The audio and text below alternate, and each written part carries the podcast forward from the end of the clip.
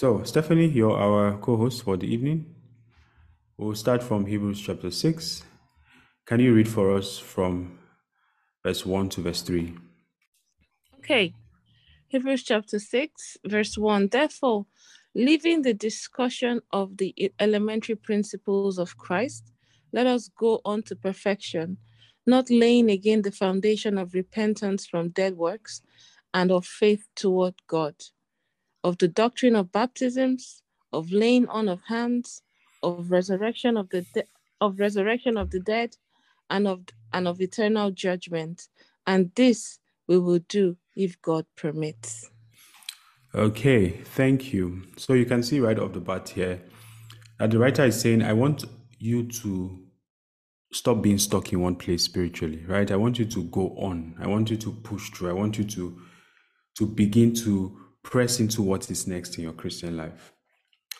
Now, part of the reason why he listed these pillars of the doctrine of Christ, which we spent about 10 weeks discussing just recently, is that remember that the way he concluded chapter 5, which we must go back to understand the context. Like we always say, these letters were not written in chapters, so we need to be careful with the chapter divisions. The same line of thought that ended in the last three verses of chapter 5 is picked up on in chapter 6, verse 1. He says, from chapter 5, verse 12, that for though by this time you ought to be teachers, you need someone to teach you again the first principles of the oracles of God. And you have come to need milk and not solid food. For everyone who partakes only of milk is unskilled in the word of righteousness, for he is a babe. But solid food belongs to those who are of full age. That is, those who by reason of use have their senses exercised to discern both good and evil, right? So the writer sees immaturity as the consequence of your diet, your spiritual diet. The quality of your spiritual diet even is going to impact on the quality of your faith, and if it impacts on the quality of your faith, it's going to impact on the quality of your growth or your progress in grace. You see, Jesus, when he responded to the temptation in the wilderness, he said to Satan in Luke chapter 4, verse 4, that man shall not live by bread alone, but by every word that comes from the mouth of God, the proceeding word of God. And you see, we don't consume the word that comes from God at the same levels, at the same measures, at the same intensities, at the same dimensions. We are meant to go on to deeper things in God, because our calling is as deep as God, since it proceeded from him. It means that there is always food in God for our souls that we can find. So if we rally around milk, if we circle around milk forever, we will remain static. Milk is good. It's necessary that you know, for example, the things that are yours in Christ, what you might call new creation realities. Because when you come into Christ, the first thing you're invited to do is not to work for anything. When you come into Christ, the first thing you're invited to do is to sit. Is to sit and take stock of what he has done for you. Because many things that you're going to need to come into in the kingdom are tied to your understanding and your appreciation of the things that he has done for you. So it's necessary that you sit. Paul says in Romans chapter 12, verse 1, I beseech you therefore, brethren, by the mercies of God, right? That you present your bodies a living sacrifice, holy and acceptable unto God, for this is your only reasonable act of service. He's saying that I want you to present your bodies, but I'm staking my claim for presenting your bodies on your understanding of the mercies of God, which is why he spent Romans chapter 9, 10, 11, expounding on the mercy of God that was displayed in the election of grace. He wants you to understand that it was by mercy, that mercy is a foundational principle of your salvation. Because if you don't get it, if you don't understand the cost of mercy, the intensity of mercy, the glory of mercy, you will not find reason to offer yourselves. Right? So that's the first thing that the Christian is invited to do, to sit on milk. That's what Peter advised. He said, as newborn babes, desire earnestly the milk of the word, that you might grow thereby. But you see, all of us still drink milk, despite the fact that we're adults. It's just that it's not the only thing that we drink. And it's possible that we can keep circling around, my sins are forgiven, I am XYZ in Christ, and we don't go on to maturity. So it's necessary that we leave the fundamentals, we build on them like we did in the past 10 weeks, but we leave them and go on to mature stuff. Now, the writer also thinks or highlights here that another reason for immaturity is the lack of spiritual exercise. So the same way that if you have a baby, as much as you love the little one, right, you need to expose the little one to life. You need to send them to school, even though the act of doing that is probably going to expose them to other things. But it's necessary that they exercise their mental prowess, right? It's necessary that they exercise their mental capacity. If not, they're never going to develop. The same way it is with your spirit. The exercise of our spirits, friends, is in godliness. That's what Paul said to Timothy in 1 Timothy chapter 4, that godliness is profitable both in this world and in the age to come. So he's saying that as you exercise yourself unto godliness, as you make plans to do the will of God, then you're going to learn discernment. So the first layer of discernment is the food you eat, the spiritual diet you eat. Did you know that spiritual diet is tied to discernment? Did you know that? Or discernment is tied to spiritual diet? Remember in the verse that you're going to hear a lot this Christmas period, as the Christmas period comes along, Isaiah chapter 7, verse 10. Moreover, the Lord spake again to Ahaz, saying, ask a sign for yourself from the Lord your God. Ask it either in the depth or in the height above. But Ahaz said, I will not ask, nor will I test the Lord. Then he said, hear now, O house of David, is it a small thing for you to weary men? But will you weary my God also? Therefore, the Lord himself will give you a sign. Yes, verse 14 is where I was going. Behold, the virgin shall conceive and bear a son, and his name shall be called Immanuel. It says that curds and honey shall he eat, that he may know to refuse the evil and choose the good. I want to stop here and ask us, like, how is spiritual diet tied to discernment? How is the spiritual food you eat tied to your ability to discern? Because when you want to teach Christians about discernment, when you want to build yourself in discernment, you must begin with spiritual diet. You must start there. But how does spiritual diet translate to discernment? May I? Yes. Okay, from my understanding,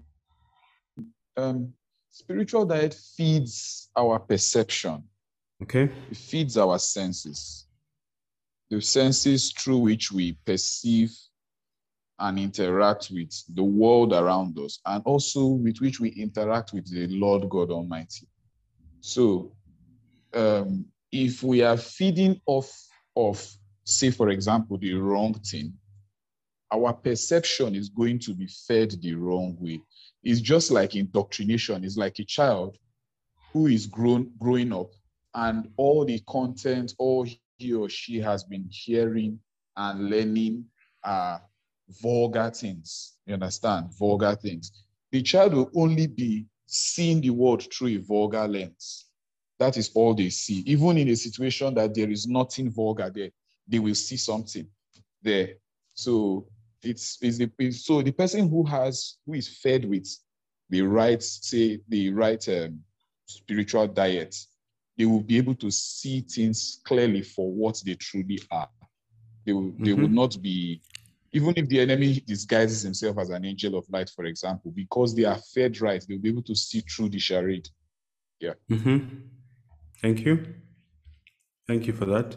However, in context, we've said that spiritual diet is the word of God here, right? Your answer is correct. Like spiritual diet or any kind of mental diet that involves the words we hear helps us to recognize truth, so that when the false plays out in front of us, because we have trained our minds, we're able to recognize truth. But when it comes to the word of God, right, as our spiritual diet, it's necessary to realize that the word of God contains a compendium of the mind of God. It's a compendium of how God thinks. It's a compendium of how God speaks. And the more you expose yourself to the way God thinks, the more you are able to discern things at a basic level. So Jesus was so full of the word of God that when Satan came to him and said, turn these stones into bread, he was able to make out in his mind and in his spirit that there's something wrong about this request. There's something wrong about it. It's not the way God speaks, because he had filled his mind and his heart with the word of God. The way God speaks is that man shall not live by bread alone, but by every word. So I don't have a problem making stone into bread, but it's not what God is saying to me at this moment. And if you look through the temptations of Jesus, he was able to respond from the word of God. And so the word of God gives us insights to how God thinks about life, right? What God says about the nature of reality. You know, you might use your intellectual understanding and say that what is so bad about sexual immorality, for example, right? You might do some analysis and said, what is spiritual about this arrangement? The fact that we did not go to a church and put rings on our hands and say some words. How is this sin different from any sin? You see, if you think like that, you're actually normal. But it's the word of God that corrects that kind of thinking, because the word of God pierces into the nature of reality, like we have always said, right? It goes beyond the surface and it touches the foundations of life. And so even though by your own natural thinking, you won't have seen something wrong with it, but the word of God can adjust your thinking to make you begin to think on God's frequency. Now, of course, with time, as you walk with God, you're going to now understand why it is so much of a problem. But before you get to that place where your understanding is fruitful, is the word of God that will be like a lamp for your feet and a light for your path. And that's why the word of God, which is the diet we eat, is the first layer of discernment. A believer that is not rich in the word of God will not be rich in discernment. Now, of course, the second and perhaps most significant layer of discernment is discernment by the Spirit of God. Because it's possible for something to be true as a statement, but it is not the testimony of the Spirit of truth, right? Satan came to Jesus and said that he will give his angels charge over you so that you do not dash your feet against a stone. The statement was true. But now you need to go beyond what is written in the letter. You need to seek the testimony of the Spirit. When that statement landed in your spirit, how did it land? Or perhaps you may not even have such time to gauge the statement. But when you fellowshiped with God earlier in the day, or the day before, or the 40 days you were in the wilderness, what was he testifying about this thing? So that even if something looks good on the outside, and it looks perfect, and it looks like there's nothing wrong with it, you can receive a superior testimony. And that's the testimony of the Spirit of truth. And the writer of Hebrews says at the end of Hebrews chapter 5, that the only way that sense is built up is by exercise. So he says that what makes for the mature is not age. Those who are full of age are not those who are old in physical age, but they are those who by reason of use have exercised their senses. So it means that they've continually exercised their spirit. So you receive a prompting in your spirit to say, do this thing. And then you refuse to do it because you are exercising yourself in godliness. It is in that obedience that you now know that, okay, if this voice comes like this, it's not God. Remember when we did the doctrine of Christ, we said the doctrine of Christ, it was not primarily a message.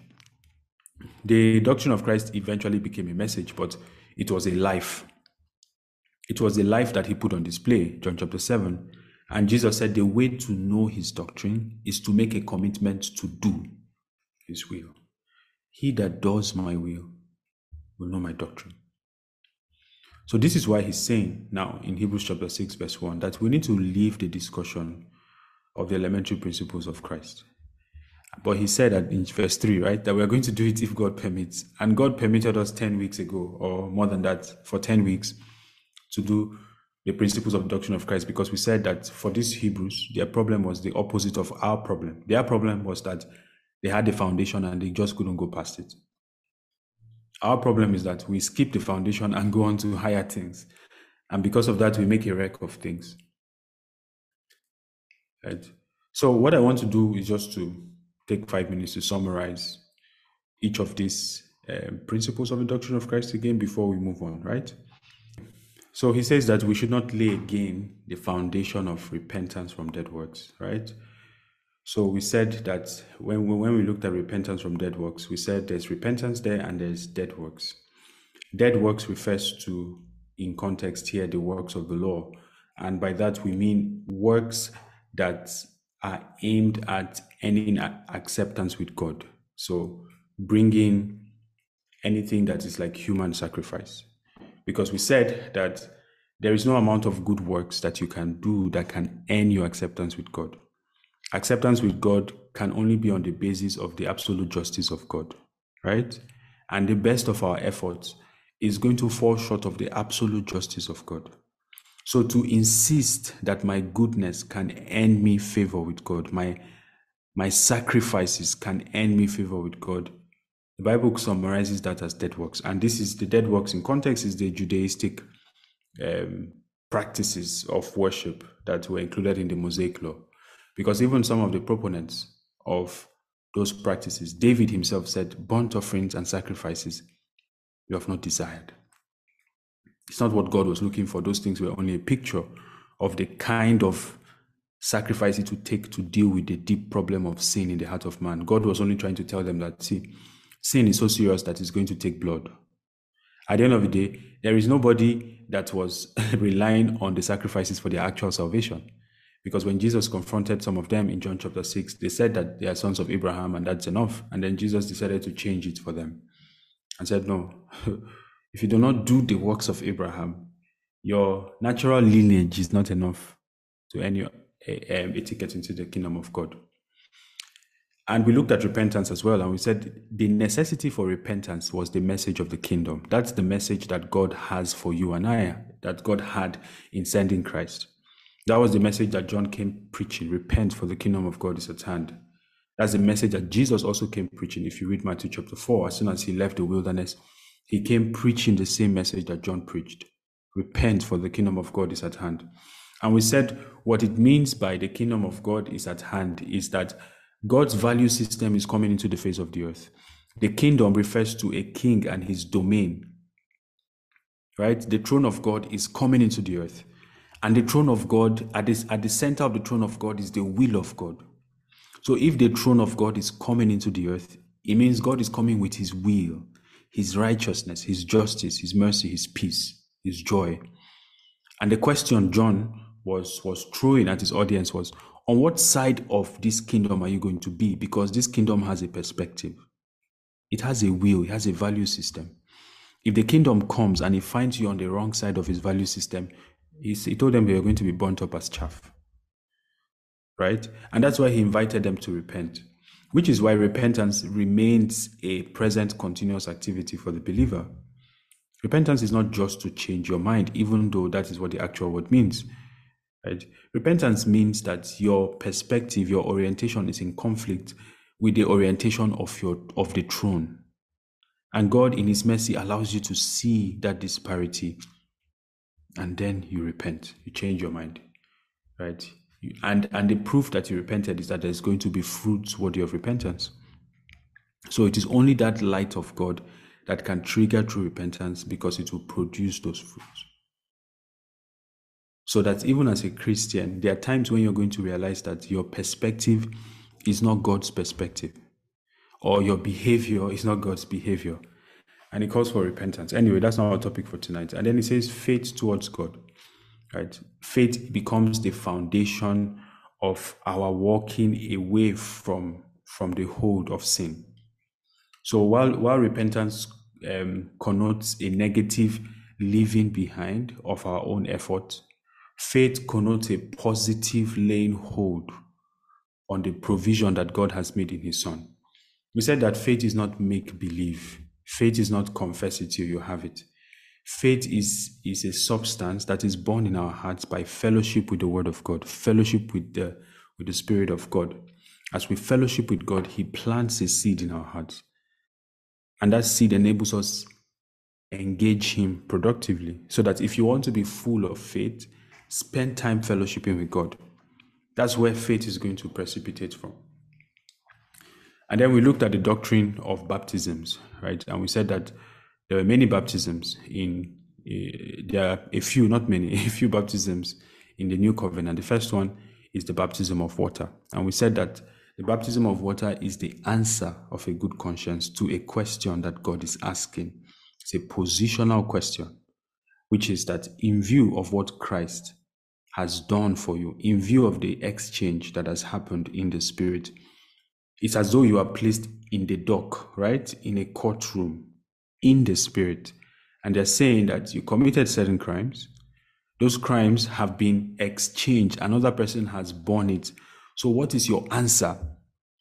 What is your response to God, to principalities, to powers, to everyone who cares about your current position? Right? Peter says that baptism is the answer of a good conscience. It's our response. God is asking a question. And baptism is our answer to that question, that yes, as I go into this water, I identify with the death of Christ. And I also, as I come out of it, I identify with the resurrection of Christ.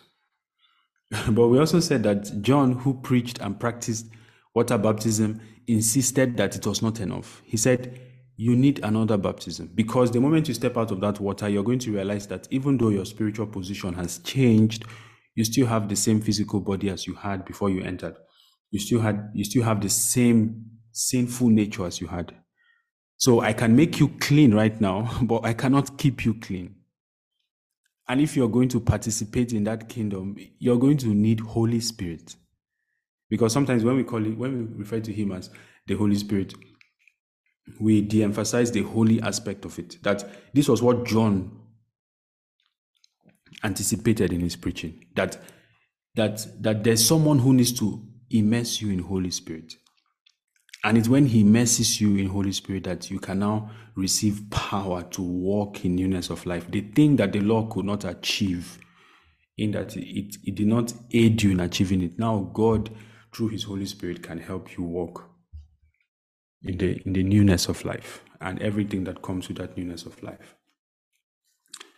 And we looked at the laying on of hands, right? We said that the laying on of hands is one of those principles that highlights the clear dichotomy that these things have between the spiritual reality and the practical outworking of it. We said if you take away the spiritual reality from the laying on of hands, then all you have is like a customary greeting or a cultural affair, essentially. So the laying on of hands is for impartation and is for identification. You can return to that message. And we had the resurrection of the dead and the doctrine of eternal judgment. The writer of Hebrews is saying that these are foundations. Even though in our case we discover that these things have become so confused and the hope that we have in these things is not as they should be, for these Hebrews, that was not the case, right? The case was that they had been exposed to this stuff before. They had been exposed to this content, but what was missing was that they didn't continue. And I want us to note what it says in verse 3, that this we will do if God permits. If God permits is a joker that is necessary to interpret what comes next for us, okay? So we can go on to what comes next. Now, can you read for us, Stephanie, from verse 4 to verse 8? Thank you, Joshua. Just a side comment. I mean, in all that list, I didn't see keys to breakthrough. So I was like, wow, these people were very, very, spiritual people. If this was what they were talking about. I guess fit to qualify as a key to breakthrough there. I guess that's the emphasis of the church this period. Okay. So verse 4 to what? Verse 8. Okay, so verse 4 to 8 says, for it is impossible for those who were once enlightened and have tasted the heavenly gift and have become partakers of the Holy Spirit and have tasted the good word of God and the powers of the age to come, if they fall away, to renew them again to repentance, since they crucify again for themselves the Son of God and put him to an open shame.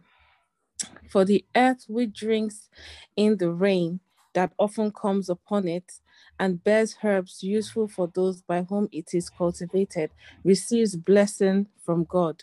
But if it bears thorns and it is rejected and near to being cursed, whose end is to be burned. Okay.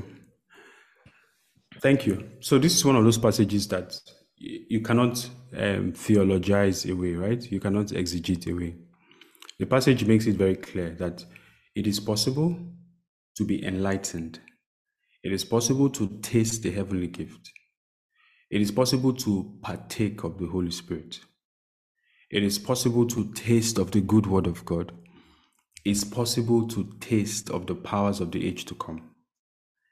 And after tasting of all these things, it's possible to fall away. Now, to fall away is very clear English to mean that you were in something before, right? But you fell away. It says it's impossible to renew them again to repentance, since they crucify again for themselves the Son of God and put him to an open shame. Friends, what's going on here? First of all, how do you understand these few verses? Because theologians have different interpretations of it. But how do you understand these verses based on everything that we've studied in the book of Hebrews? What is it saying? What does it mean to fall away here? Right? What does it mean that they tasted? Does it mean that they were born again, but they were not really born again? Or they were like, they were halfway through the process? Or is tasted the height of the experience that all of us have, in a sense? And why is it the case that it's impossible to renew them again to repentance? Okay, I think the fall away is somehow synonymous to the drifting we were talking about before. Okay. But it seems like this one now is worse than drifting, almost like backsliding. This is saying they can't turn away, they can't come back. Yeah. I think they fall away to renew them to repentance again. Like, it's like they went above board. So what comes to my mind, I remember the other time we were talking about, wasn't there a great musician that had sang and went back and started saying what he sang about wasn't true and all of that. So I think that's like a clear example. Okay. Yes. It's important to note that everything that the writer warns about is a progression, right? So remember in chapter 2, he warned against drifting. And drifting is that state where you're hearing the word of God, but it's not changing your life. You're not allowing it to affect your heart, right?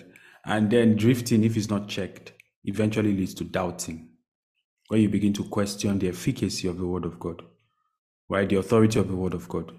And if that state of affairs continues, it then matures into dullness.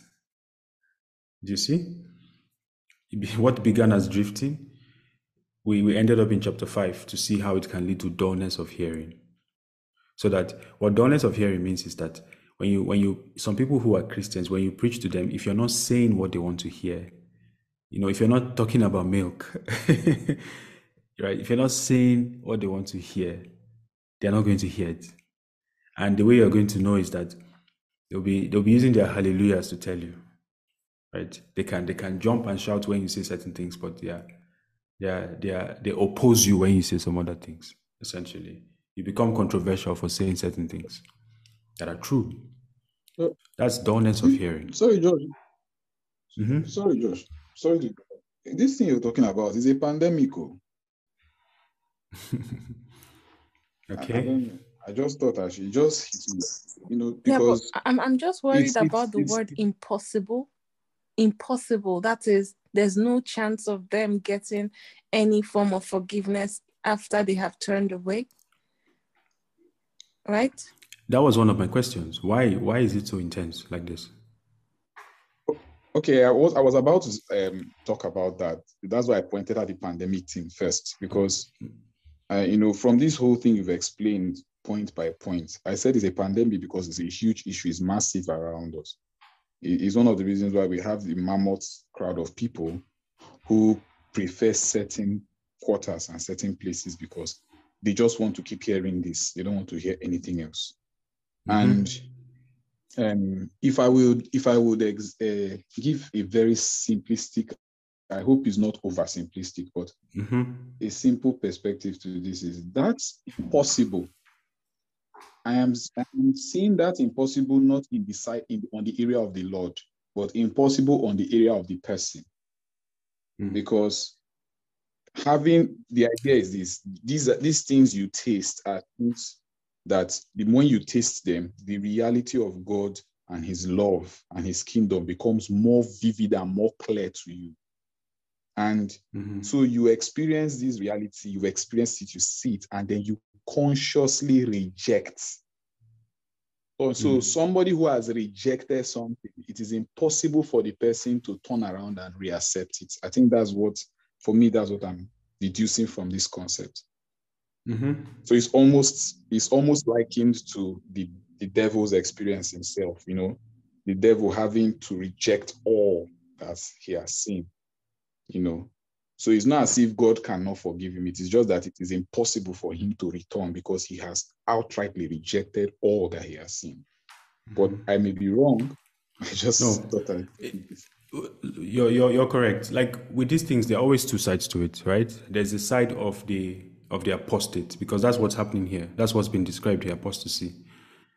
There's a side of the apostate and there's a side of God. So what you described is the side of the apostate. And it's something we hinted at when we did Hebrews chapter 3, right? That's emphasized on doubting. Remember, when we pointed at what Jesus said, that take heed to the light that you have, lest the light you have becomes darkness. And we said this is part of what the wrath of God means, that if God gives me light and I repeatedly fail to respond to the light, I'm going to arrive at a place where I can no longer respond to it. The light I have becomes darkness. That if I fail to act on truth, without God intervening, truth will stop impressing my heart. That's what happens to a terrorist or a serial killer. That the first time they killed somebody, it was a big issue, right? And they did it long enough till their conscience was reconfigured. And it says that if you manage to walk in the fullness of the light of God and then allow yourself to drift far enough, or the church allows you to drift far enough to the place where you renounce the things that you have said, that even in your own, the way you are wired, it is impossible. It will take another intervention. Now, this is not talking of a Christian that even backslid, right? Or a Christian that is going through a dry patch or a lukewarm patch. This is not the case. This is one that has rejected the faith. It says that from your end it's impossible. But of course, we know that with God all things are possible. But he's saying that even on God's end it's impossible, because that position has created a legal problem. That's what he's referring to in verse 6, right? That the reason, because repentance is a gift of God. And if it's a gift of God, it means God can grant it. But the reason why he's not going to grant it in those cases, remember we said that if God permits. So, which is why it is not wise for a Christian to play with sin, because you don't know at what point God will decide to not permit anymore. But it says that there's a legal problem, that you crucify again for yourself the Son of God. Something that God does not tolerate, like he didn't tolerate it with Moses when he struck the rock the second time, and you put him to an open shame. This is explicated for us in Hebrews chapter 10, which we're going to come to in the next 3 or 4 weeks, right? It says, verse 26, for if we sin willfully, after we have received the knowledge of the truth, there remains no other sacrifice. This is one of the things that made John the beloved to say that he that is born of God does not sin. In 1 John chapter 3, he said that for this reason, this is, Jesus was, his table was full in heaven. He had so much to do, but for this reason, he came that he might destroy the works of the devil. And then the works of the devil, like we know, is sin, right? So if a believer arrives at the place where they allow Satan, the world and circumstances to convince them that it is impossible to live above sin, they are saying that what Christ did is not enough. And the writer of Hebrews is saying that if you say that Christ is not enough, there's no other sacrifice that remains. There's no story that is better, right? There's no initiative that is superior. There's no priesthood that is superior. And it's necessary for us to see that this is the argument that he's making. right? In verse 29, he lists the 3 or 4 count charge. That is a legal problem, why it is impossible. It says, of how much worse punishment do you suppose will he be thought worthy who has trampled the Son of God underfoot? That's the first count charge. Counted the blood of the covenant by which he was sanctified a common thing. That's the second count charge. And insulted the Spirit of grace. You know, it was John the beloved who told us that there's a sin that leads to death. And he told us that if somebody sins that sin, that don't bother to pray. All right. For the sin that leads to death, that there are many things to pray about, but that one, leave it. Because it has become a legal issue. How can someone who tasted? Friends, I want us to just pay attention to this as we go back to Hebrews chapter 6. How can one who tasted of the heavenly gift, that is the gift of the grace of God, someone who partook of the Holy Spirit, right? Someone who tasted the good word of God, someone who touched the powers of the age to come, right? How can such a one fall away? I think when you deaden your conscience at some point, like you said, it starts gradually from drifting, then your conscience becomes dead. At that point, there's really nothing that can call you back. Mm-hmm. Yeah. And in the context of Hebrews chapter 5, thank you, Golda.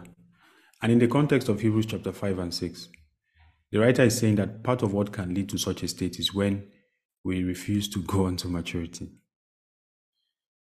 right? When we insist on milk and stay around milk, and just because the things around maturity are not favorable to our flesh. You know, John said in his gospel that this is the record, that the light came into the world, but men loved darkness.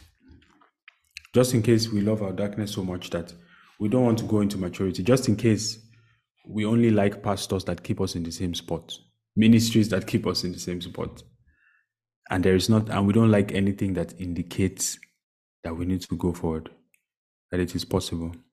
I don't want us to take this for granted, friends, because like we're going to see subsequently, the writer is saying to them that I know that this is not your case, but I'm highlighting it to you to show that it is a possibility. But I want us to spend the next 5 minutes just reaching out in your spirit to anyone that the Holy Spirit has placed in your heart or places in your heart who is in need of prayer before it is too late. You know, it can even be somebody you don't suspect, right? Because when drifting starts, it looks normal. The person doesn't like coming to church anymore. Maybe comes once a month. But where Satan is headed with drifting is that they arrive at this place. But you see, this is part of why we are priests in the priesthood of Christ, so that we can stand and insist and cry before the Lord that these ones will not be lost. So I just want us to pray for the next 5 minutes as the Holy Spirit puts people in your heart and say, Father, let your hand be stretched forth in mercy and quicken my brother again, quicken my sister again. Deliver this one from the deception of the age, from the deceitfulness of riches, from the cares of this world. Bring this one back to the first flame, that first fire that burned in their heart. Let them know you again. Let them hear your voice again. Let them taste again the sweetness of fellowship. I ask that you intercept this one, Jesus. In the midst of the plans that they've made for disobedience, I ask that you intercept them according to your mercy. I stand on my priesthood, which you so benevolently gave me. And I ask that you intervene in the life of this one. Can we just pray and say, Lord, intervene? Yes, Lord, intervene, that none of us will turn our backs on you, that none of us will be lost permanently. Yes, you said concerning your disciples that of all that you have given me, I have lost none, except the son of perdition, that the scriptures might be fulfilled. And so this is the cry of our hearts, that none will be lost, oh God. Remember. Remember, Silo Kabediatana. Oh, Shalababarakas Kovelendis Bayatas Kambo Rabediatala. Remember, my brother. Remember, my sister. Remember this one that has come under intense pressure. Remember this one that Satan seeks to draw away. Remember this one that is on the brink of giving up, that is on the brink of losing heart. And draw them back, precious Father. Let none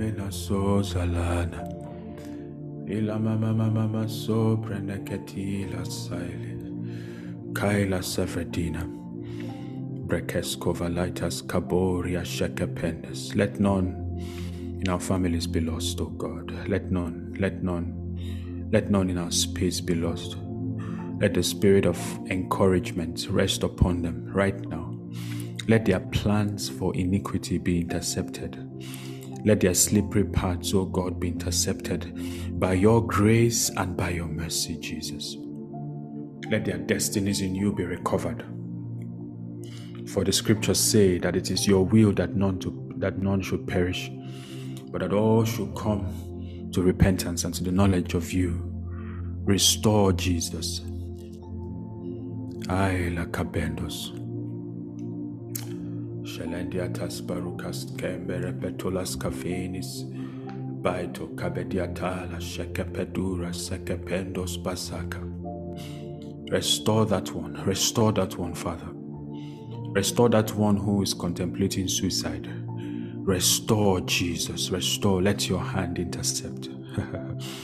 Oh, let your mercy surround that one. The Bible says that the Lord surrounds the righteous with favor as with a shield. Let the war that the enemy has waged against that soul, let it not prevail, Father. In your mercy, redeem. Yes, even where grace has been abused repeatedly, we cry out, oh God, for your mercy. We cry out for your mercy. Elamos Sande Havalitas, Brala Casco Vediatana. Thank you, Jesus. Thank you. Thank you, Jesus. In the mighty name of Jesus. Amen. Okay.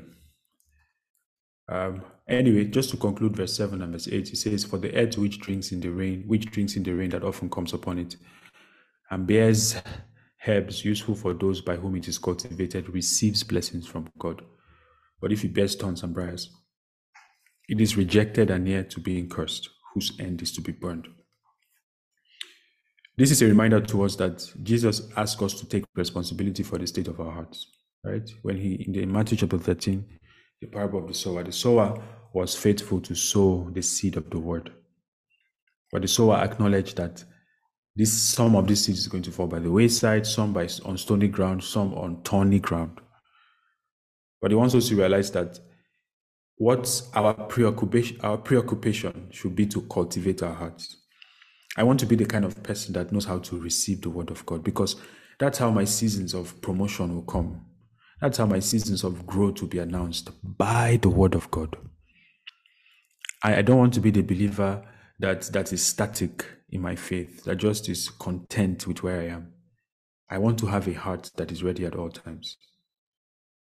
May the Lord help us to take full responsibility of the texture and the state of our hearts. In the name of Jesus. Amen. Amen. Okay. Can you read for us then, Stephanie, from verse 9 to verse 15? Let's get that far. 9 to 15. Okay, from verse 9. "But beloved, we are confident of better things concerning you. Yes, things that accompany salvation, though we speak in this manner. For God is not unjust to forget your work and labor of love, which you have shown toward his name, in that you have ministered to the saints and do minister. And we desire that each one of you show the same diligence to the full assurance of hope until the end, that you do not become sluggish, but imitate those who through faith and patience inherit the promises. For when God made a promise to Abraham, because he could swear by no one greater, he swore by himself, saying, surely blessing, I will bless you, and multiplying, I will multiply you. And so after he had patiently endured, he obtained the promise. Okay, thank you very much. Right? So the writer is saying that I don't expect that this is going to be your end. And I'm saying to all of us that I don't expect that this is going to be your end. It's just necessary that we understand things from their eternal perspective. And we always have the eternal perspective in view. Right? Beloved, we're confident of better things concerning you. Yes, things that accompany salvation, even though we speak of this manner. Why is he so confident that the people he's writing to will not end like this? The reason he's confident is that there's an investment that God has made in them, right? That is going to make it possible, or in their own case, impossible for them to fall away. Look at verse 10. It says, for God is not unjust to forget your work and labor of love, which you have shown towards his name, in that you have ministered to the saints and do minister. Now, in the old covenant, when God gave the law, it was up to you to keep the law, right? The Bible says that whoever does the law shall live by them. So whether you lived or you died was up to your ability to keep the law. And needless to say, it was a system that didn't work out. The law itself was flawless because it unveiled the nature of God, right? It unveiled the holy character of God. But the people to which it was given had limitations. And the core limitation of man, of you and I, is sin. So the system of the law does not work because the law says this is the standard of God, right? You have to keep it to have life with God. Now, what changes in the New Testament is not the standard of God. And it's necessary for us to emphasize this because when John was speaking about the fact that the law was given by Moses, but grace and truth came by Christ, you can see that truth is still in the equation in the new covenant. It's not the standard of God that changes. It's not the expectation of God that changes. It's not the law of God that changes. If anything, friends, the expectation of God on our lives is heightened because of the new covenant arrangement. What is the new covenant arrangement? The new covenant arrangement is the arrangement of grace, right? And grace means that God is at work in you. It is on the basis of grace that you can work out certain things. That's what Paul says in Philippians chapter 2, verse 12, that I want you to work out your salvation with fear and trembling because God is at work in you. So God has rigged the system, if you like. He has found a way to yoke himself with you. He has found a way to make you a fellow partner in his business, right? He has found a way to partner with you in the business of life. And so when God works in you, it is the working of God in you that then produces good works on the outside. So look at what he says about these Christians, that God is not unjust to forget your work and labor of love. So God worked in you so that you can produce good works, and then he rewards you for doing those good works. How amazing is that? That he works in us so that we can work out. And the reason he works in us is so that he can reward us. And when God rewards, he's not unrighteous in his rewards. You see, God wants to reward you and I for our faith. He wants to reward you and I for our obedience. He wants to reward you and I for our consistency. But he wants to be righteous when he does it, right? And when we say reward, we need to have the right orientation of what reward is here. He wants to cause more of the fullness of his life to be on display in our lives. That's what reward is, that more of God will be visible in my life, in your life. God wants to bring that into our lives. He wants to reward us, friends. It's necessary that we note this and we have it, that God wants to reward me and he wants to be righteous when he does it. He wants to reward me, but not just because he emotionally, wants to prefer me above somebody else. But he wants to reward me and say, Joshua deserved to be rewarded. And how does God make that happen? He provides grace. Provides energy, He provides life. He provides the impetus. He provides the strength. So that if you discern that, no, it is God who is stirring me to fast in this season, right? Or it is God who's stirring me to study in this season. It is God who's stirring me to pray. It's not as though you made plans to do it all. Of course, they are the ones you make plans to do. But when you realize that God is at work, He's making me pray. He's precipitating prayer in my spirit. And you align with what God is doing, the outcome will be reward. You know, the writer told us in chapter 4 that we need to labor to enter God's rest. God does not leave us alone in that labor. He energizes us for that labor. He energizes us by the effective working of His Spirit so that He can reward us. And I always tell people that grace is a multi-dimensional reality, right? There is the first dimension of grace. There is the dimension of grace which is most commonly known, right? Which is the entry point of grace. And the way it's defined is that grace is the overflowing kindness of God. And it is correct to say that grace is the overflowing kindness of God. Grace means that we didn't merit anything. We didn't deserve it, but God Himself came into the picture, right?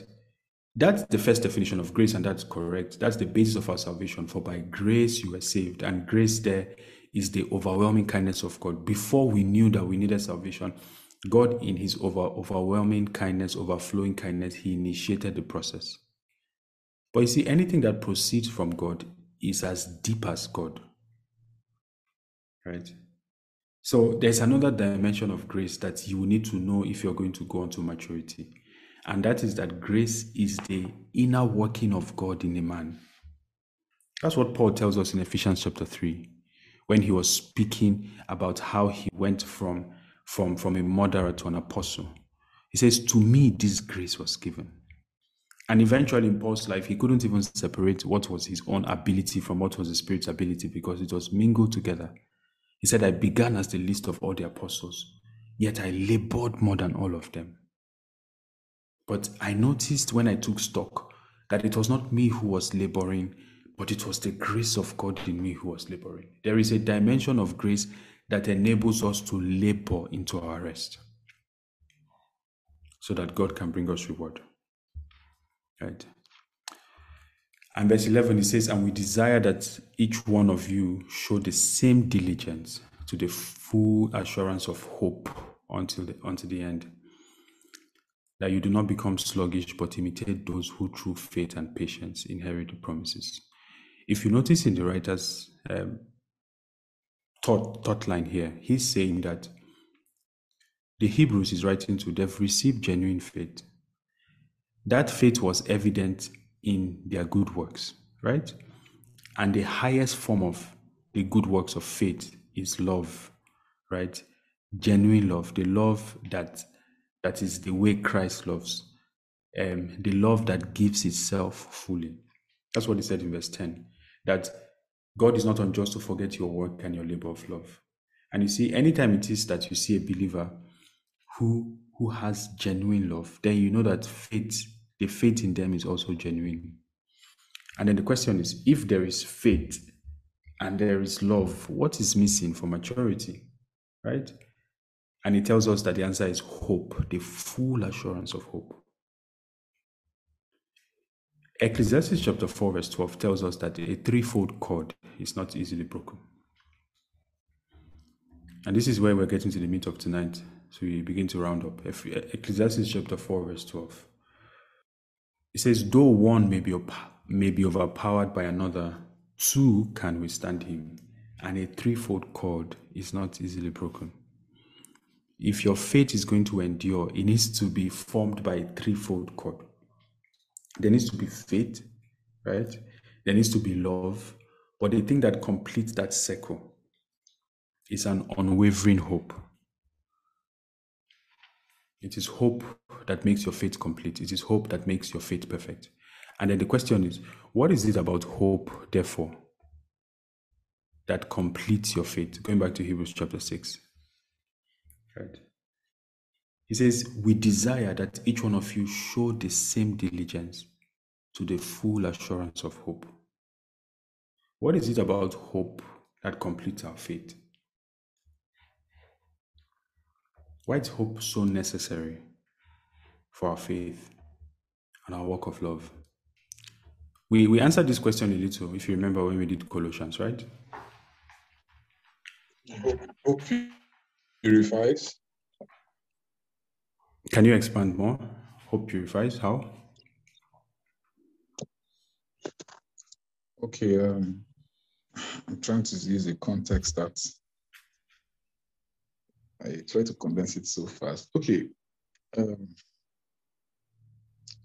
Ultimately, the most tangible expression of our hope is the hope, or the hope in the return of our Lord, the hope in the promise of his return, the hope of total salvation of our whole being, So not just our spirit, not our soul, but also our body as well being redeemed. And understanding that this promise requires a certain alignment, or will I say compliance. And okay, the constant,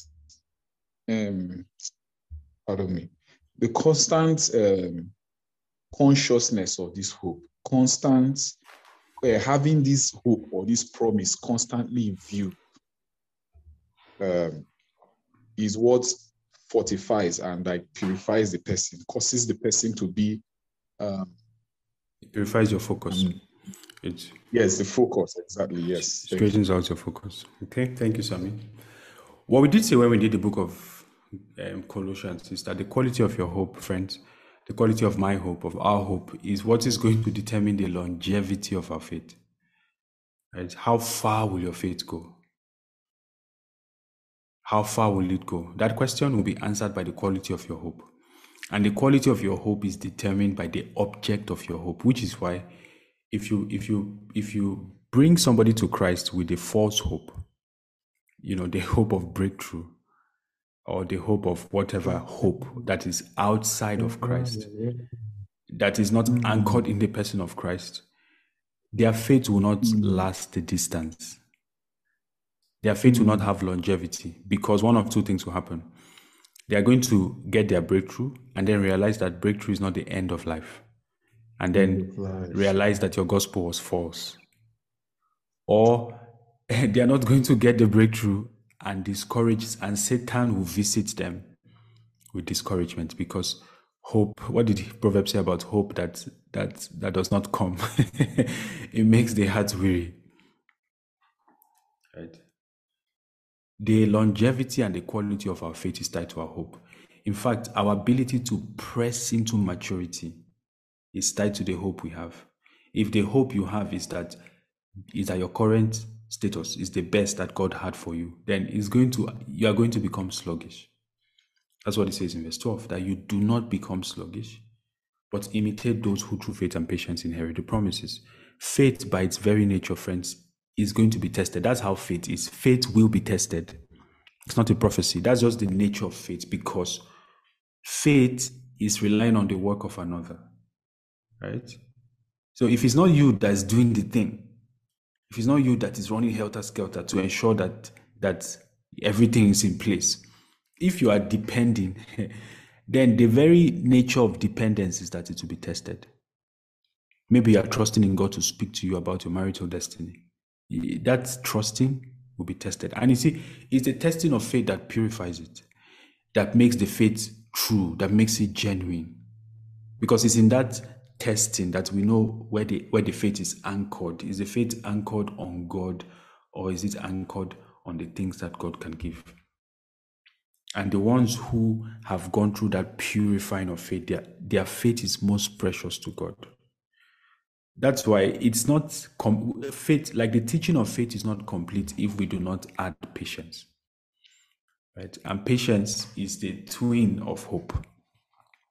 Patience is triggered by the hope we have in our hearts, that no matter what it is that God has placed before you, it's likely that you may have to wait for it a little.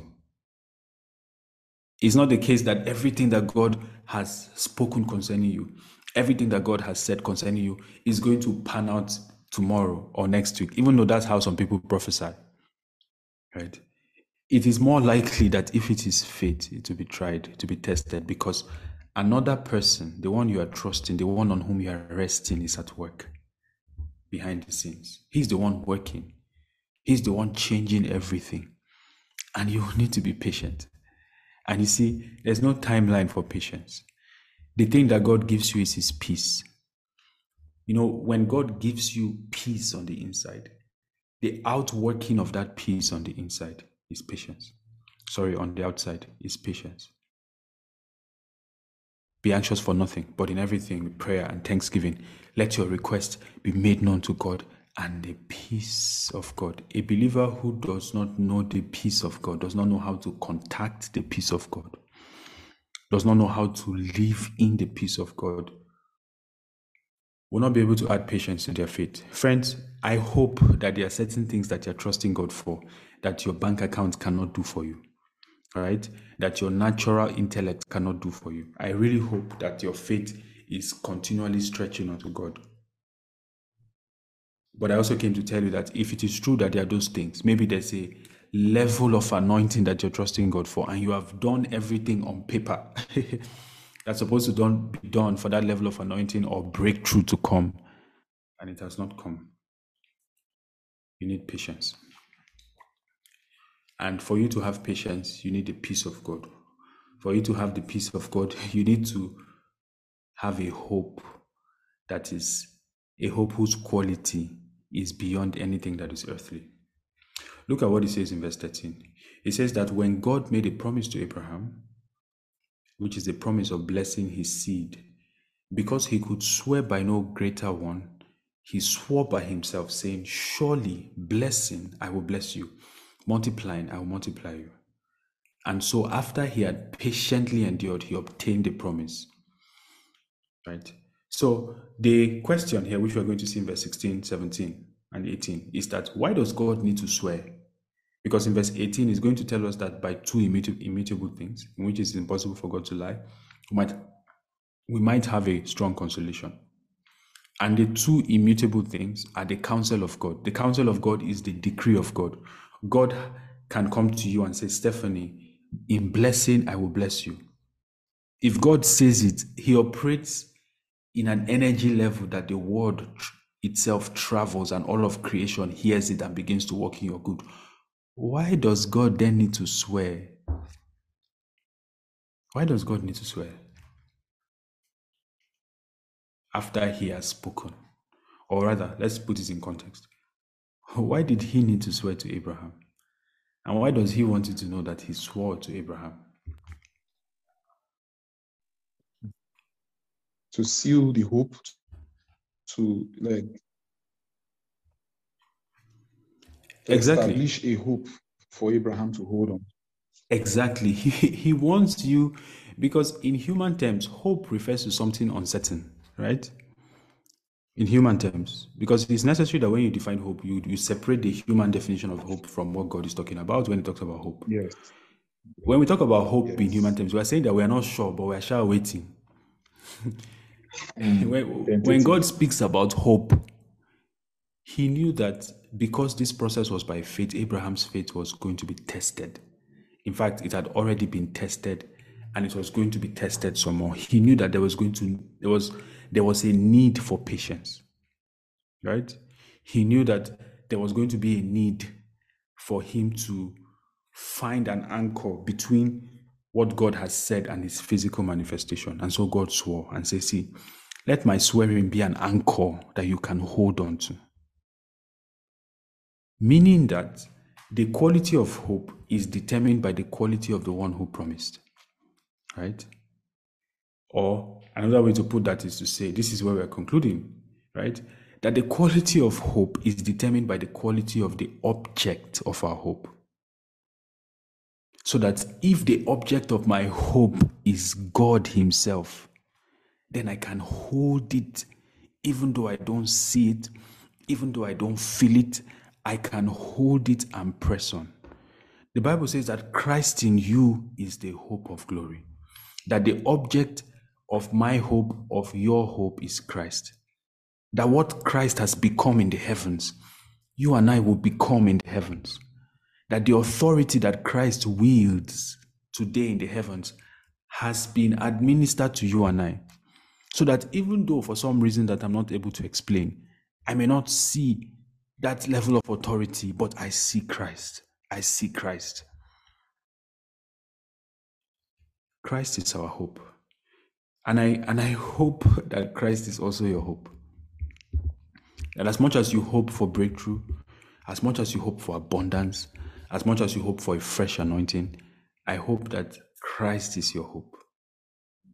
And that in the midst of everything that you do, that you make certain Christ in your heart, because Christ in you is going to be the hope of glory. Okay? So can you read the final verses for us, Stephanie? Verse 16 to 20. 16 to 20. For men indeed swear by the greater, and an oath for confirmation is for them an end of all dispute. Thus God, determining to show more abundantly to the heirs of promise the immutability of his counsel, confirmed it by an oath, that by two immutable things, in which it is impossible for God to lie, we might have strong consolation, who have fled for refuge to lay hold of the hope set before us. This hope we have as an anchor of the soul, both sure and steadfast, and which enters the presence behind the veil, where the forerunner has entered for us, even Jesus, having become high priest forever, according to the order of Melchizedek. Thank you. Right? We have explained the first three verses of this final five already, right? That God did not need to swear, but he was determined to show that his promise to Abraham was immutable. What the writer of Hebrews is eventually trying to show us is that he's now slowly getting back to his comparison of Christ with the priesthood of Aaron. He's trying to show us that he has shown us already that all of us need a high priest, right? We need one who can stand in the gap, in the middle for us, the one that we can come to repeatedly, and we can come to that one with the confidence that he knows what we have been through, what we're going through. He understands. He also wants us to come with the confidence that he is capable of helping us through whatever it is that we're going through. That the promise that he makes to us, the promise of salvation, is not one that he's going to abandon along the way. And that hope is supposed to be an antidote to apostasy. That he made a promise and he swore by himself, so that the hope we have, the hope that is set before us, is one that we can lay a confident grip on. You know, we said before that the main reason we need a high priest is because of the problem of sin, right? That if we take our physical definition and apply it to the spiritual, that underneath the surface of life, there's the problem of sin. Sin is a legal issue. And that's why it persists. Legal problems don't go away quickly, especially in the spirit. And that sin is what introduces miseries. There are miseries of sin. There are distresses of sin. Those distresses can be physical, in terms of physical ailment. Those distresses can be emotional, in terms of guilt and shame. There is nobody under the face of the earth that doesn't deal with the miseries and the distresses of sin. Sometimes those distresses of sin can just be the warring of temptation in your soul. You know, you are just going your way and serving God, but there's a principle in your flesh that is resisting you, right? That is pushing you back. The writer wants us to know that there is a priesthood in the heavens. That's where chapter 7 will pick up from next week. There's a priesthood in the heavens that we can anchor our souls upon. And the purpose of an anchor is to keep you stable, sure and steadfast. If you don't find stability, you cannot grow. Right? That was the curse that Jacob placed on Reuben. He says, unstable as the wind, you cannot prevail. That was all he said to him, that your curse is that you will not be stable. You will be like a wanderer. You will be like a stranger. You will not have a base for life. You know, some people, if they don't, and this is not in any way to downplay what they are going through. But you know, some people cannot practically live without a psychologist. And the advice the psychologist offers them, that's their base for their physical life. He's saying to us that all of us need a base. We need a high priest that is a sure and steadfast base. Lamentation says that his mercies are new every morning, that his mercies there is as sure as the rising of the sun. And if I wake up tomorrow morning and I call upon him, there will be showers of mercy. And he says, I want you to build your life on this certainty. We have this hope. We have this priesthood, which enters the very presence of God. This book gets beautiful from chapter 7. We have this priesthood that enters the very presence of God. And that the one that we are following, the forerunner, he has entered for us. And he has become our high priest forever, according to the order of Melchizedek. If we understand the role of our high priest, the presence of our high priest, the power of our high priest, our lives will become secure. It's not the kind of security that is passive. But when you wake up in the morning, you will not need motivation to pray, right? If you want to do a video, you will not need motivation for it because there's a high priest. There is an open door. There is everything that you need is locked up in another dimension, and you are just words of prayer, words of worship, words of fellowship away from accessing help in every moment of need. This hope we have as an anchor of the soul, it is sure, it is steadfast. And my prayer for us tonight is that we will plant our feet, not on riches, not on honor, not on the honor of men, not on the glory that fades, not even on our natural beauty. No, that we will plant our feet upon the hope that is in Christ.